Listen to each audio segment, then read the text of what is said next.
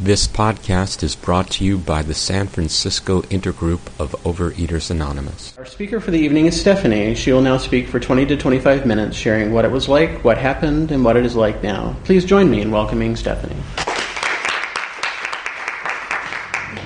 Hi, my name is Stephanie. I'm a compulsive overeater bulimic. Hi, Stephanie. Um, thanks everyone for being here.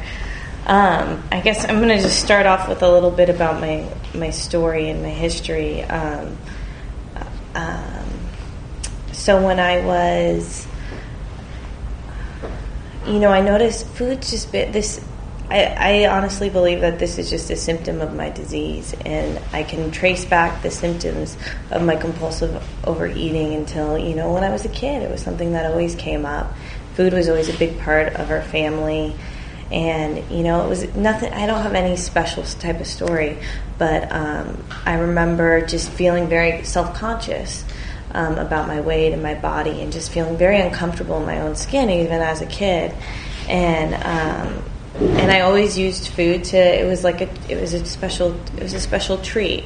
Um, I remember, like, if I was feeling bad, I'd get a bag of M and M's. If I was feeling really bad, I'd get two bags of M and M's and uh, that was just kind of the relationship I grew up with with food. Um, when I was about um, 16, I gained a lot of weight, and I started just eating everything in sight. I remember just driving around um, or walking around at that point to all the different stores and um, getting everything I could inside and going to different ones so they wouldn't see me, and eating in my room alone, eating late at night and then when I was about 17, I was really ashamed of all the weight I had gained. When I was about 17, um, I started engaging in purging. And um, this behavior lasted. Um, I thought it was something that, you know, I was just a teenager. Aren't, aren't teenagers supposed to have eating disorders that I grow out of it? Finally, when I was about uh, 23, I came into this program because um, because I didn't want to live like that anymore. It was miserable. Um, and so that behavior just kind of continued. And there were moments of, uh, you know, I tried all the diets, I tried exercising. Uh, I knew it was a problem, but I always thought it was something that I can control. And my first sponsor told me, um, if it's out of, uh, if you're trying to control it, it's out of control. And when I came into this program, now I'm just going to talk about my experience with this program, and everything that I say here is something that my sponsors told me, that someone in this room has told me, that my sponsees told me, that my sponsor sponsors told them, who's told me. Um, so, and this has just been such a beautiful uh, gift of recovery in the 12 steps. Um, so, you know, when I first came into this room, it was just like having to admit that, like, this was something I couldn't control, that I'm not like a normal eater, that I can't go out and just have a bite of dessert. Uh, sugar is de- is something that I abstain from, but I really like uh, abstinence. We all define what it is for us in here, and for me, my goal is just to have serenity around food. I don't want to think about it twenty four seven. I don't want to have it control my life. I don't want to have to leave someplace early so I can go in my room by myself and isolate and eat all eat eat instead of enjoying other people's company. But one thing too, when I came into this uh, room. I hated people. I really didn't like people, um, and um, and that's a really awful place to live. And I hated myself too. Um, and so, you know, what I've learned um, about this, um, you know, about this disease, you know, that it's like there's a bigger problem to it, and that's why I work the 12 steps. You know, it outlines in the 12 steps from the book of Alcoholics Anonymous, talks about um, how we have a spiritual malady. I'm going to talk about God, and uh, for anyone who has a problem with the God world, please substitute it for whatever you like. I've heard lots of different things. Um, the great outdoors, good orderly direction love, freedom. I mean, it's all the same to me. I just use God because because um, I'm try, try, tired of trying to figure out what exactly God is. Um, but the the God idea does work for me. And if you are having tr- struggling with that, I came in here an atheist. Um, and if you are struggling with that, just um, you know, just also just just do it. Um, so um, and you know what that really was. It's not so much. Um, my real problem is not being able to live life on life's terms. I don't want. I am very selfish and self-centered and full of a hundred forms of fear, and um, and I want everything to be exactly as it is. And more often, mostly, it's not how I want it to be, and that's the kind of stuff I eat over. I will definitely eat over that um, when I get down to it, and I've learned that from uh, doing inventory on my fourth step and reading it to a sponsor. Um, but um, I'm gonna I'm gonna read a little bit from this because um, I have discovered that really the only thing that keeps me from picking up um, picking up the fork, picking it, you know, having that one compulsive bite, which, you know, for me, this program has been, my abstinences look different in this program. Uh, I hear all different kinds of all different types of food plans. I don't have a food plan. Um, I have, you know, I don't plan it every day and call my sponsor. I've done that in the past. That doesn't work for me now, so I tried something new. Um, so, you know, just find what works for you, work with a sponsor that um, has what you want. And, you know, I've had to change sponsors, I've had sponsees change on me. Um, it's really, this program is for all of us. And um, this and if you've got this program, um, part of working it is giving it away.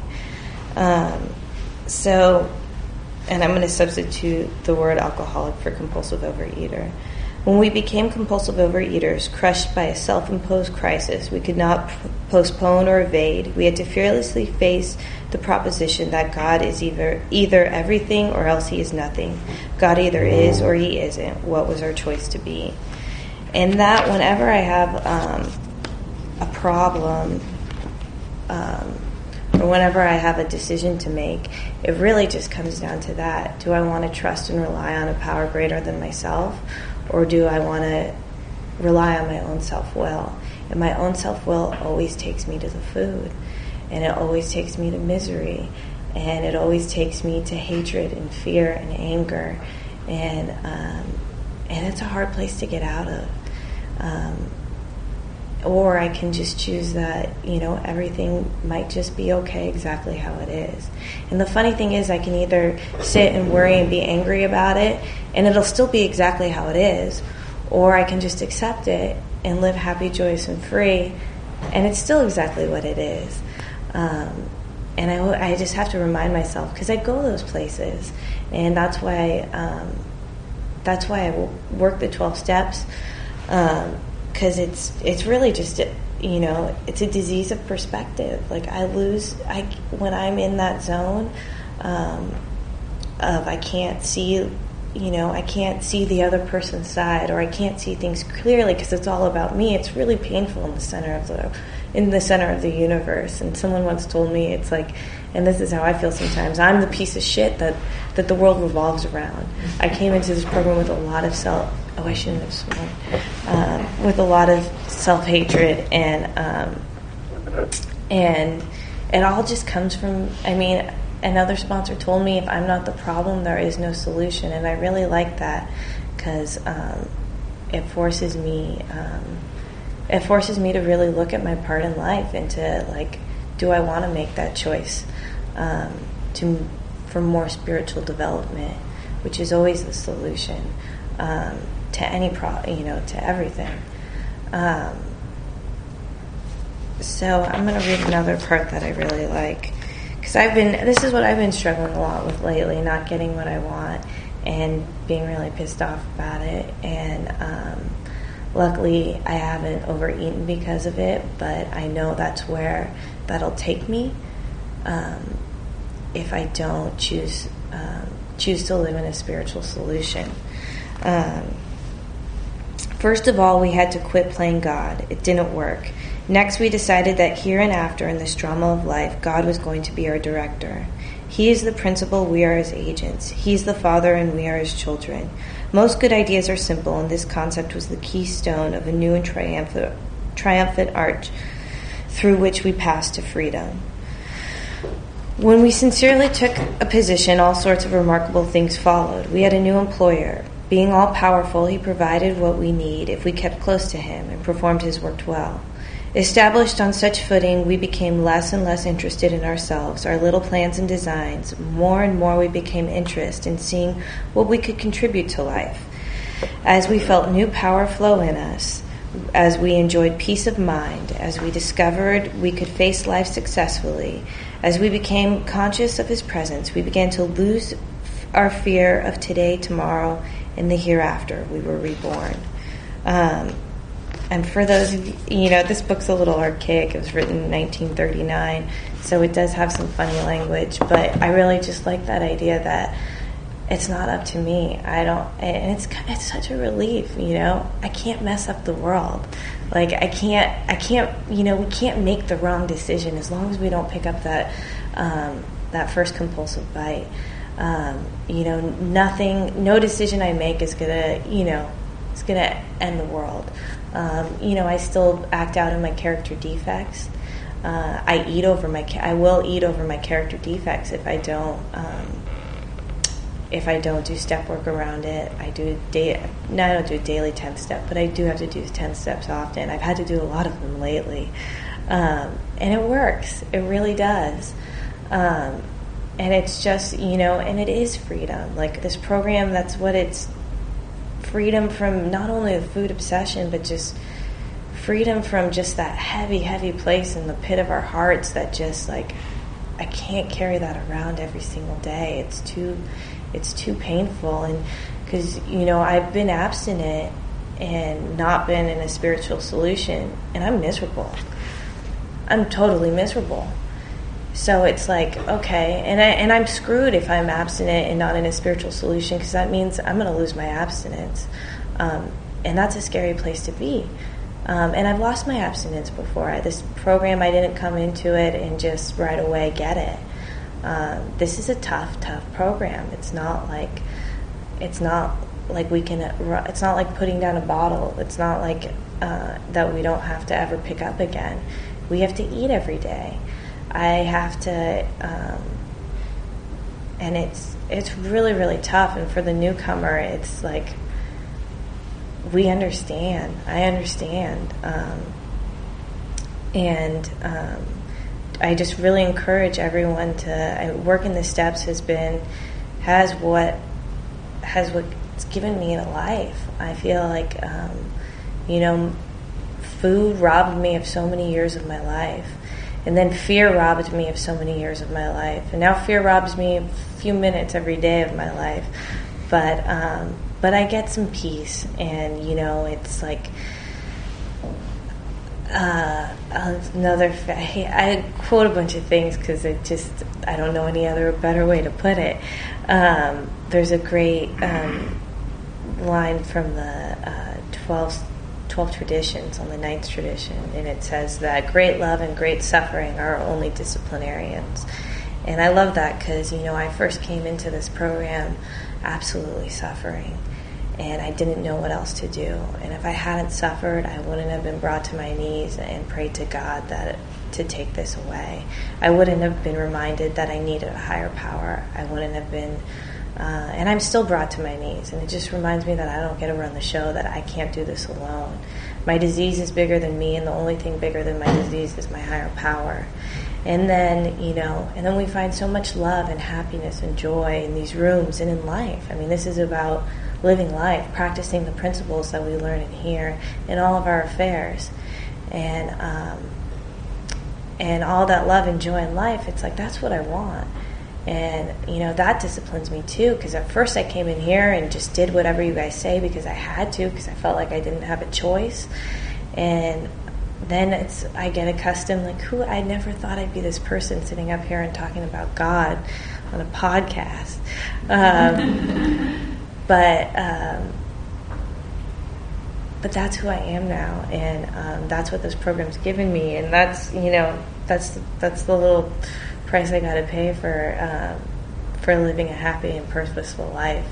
Um, it's not all about me um, even though I still go there, and uh, you know, my sponsor will call me. I'll call my sponsor and start complaining to him, and he likes that because then he tells me to go call a newcomer so I can get out of my head. So I get him out of his head, and he tells me to go get um, call someone else to get me out of my head. And it's really about um, it's really about working with other people and being of service to other people. And something I've recently had to practice about practicing principles in all our affairs is, you know, sometimes there's those people in my life that are really difficult to deal with, and I really get hurt by them. And, you know, it's like, well, why don't I treat them like I would a newcomer? And with a newcomer, you know, I'm when I call them, I don't expect them to call me back. Um, when I, you know, um, when if I, no matter you know we give them love and hope and support without any expectation in return. And um, i'm really trying to do that in other areas of my life because a lot of times i don't get what i want in return and um, and that's okay. I mean that's fine. Um, i don't have to eat over it. And that's a miracle today.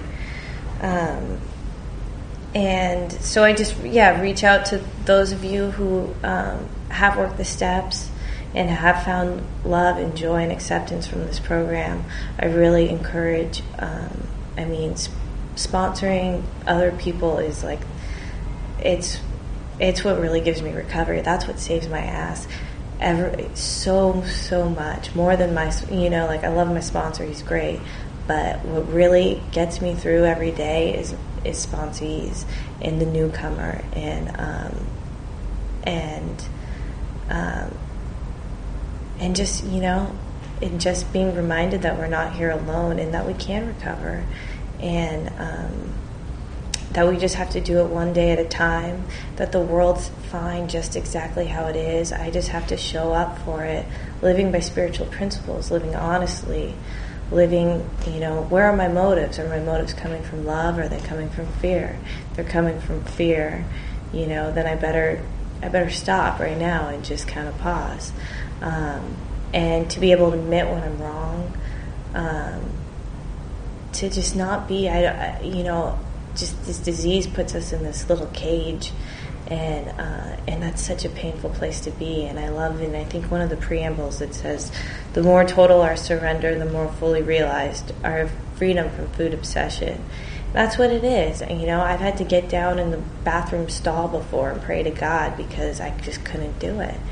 Um, and the great thing is, is I don't have to do it. Um, and you know, and we do it together, and we do it with our higher power and um, and I don't have to be a victim to this disease anymore. It's what you know. I'm grateful for it because it's really forced me um, to become a person that I actually want to be.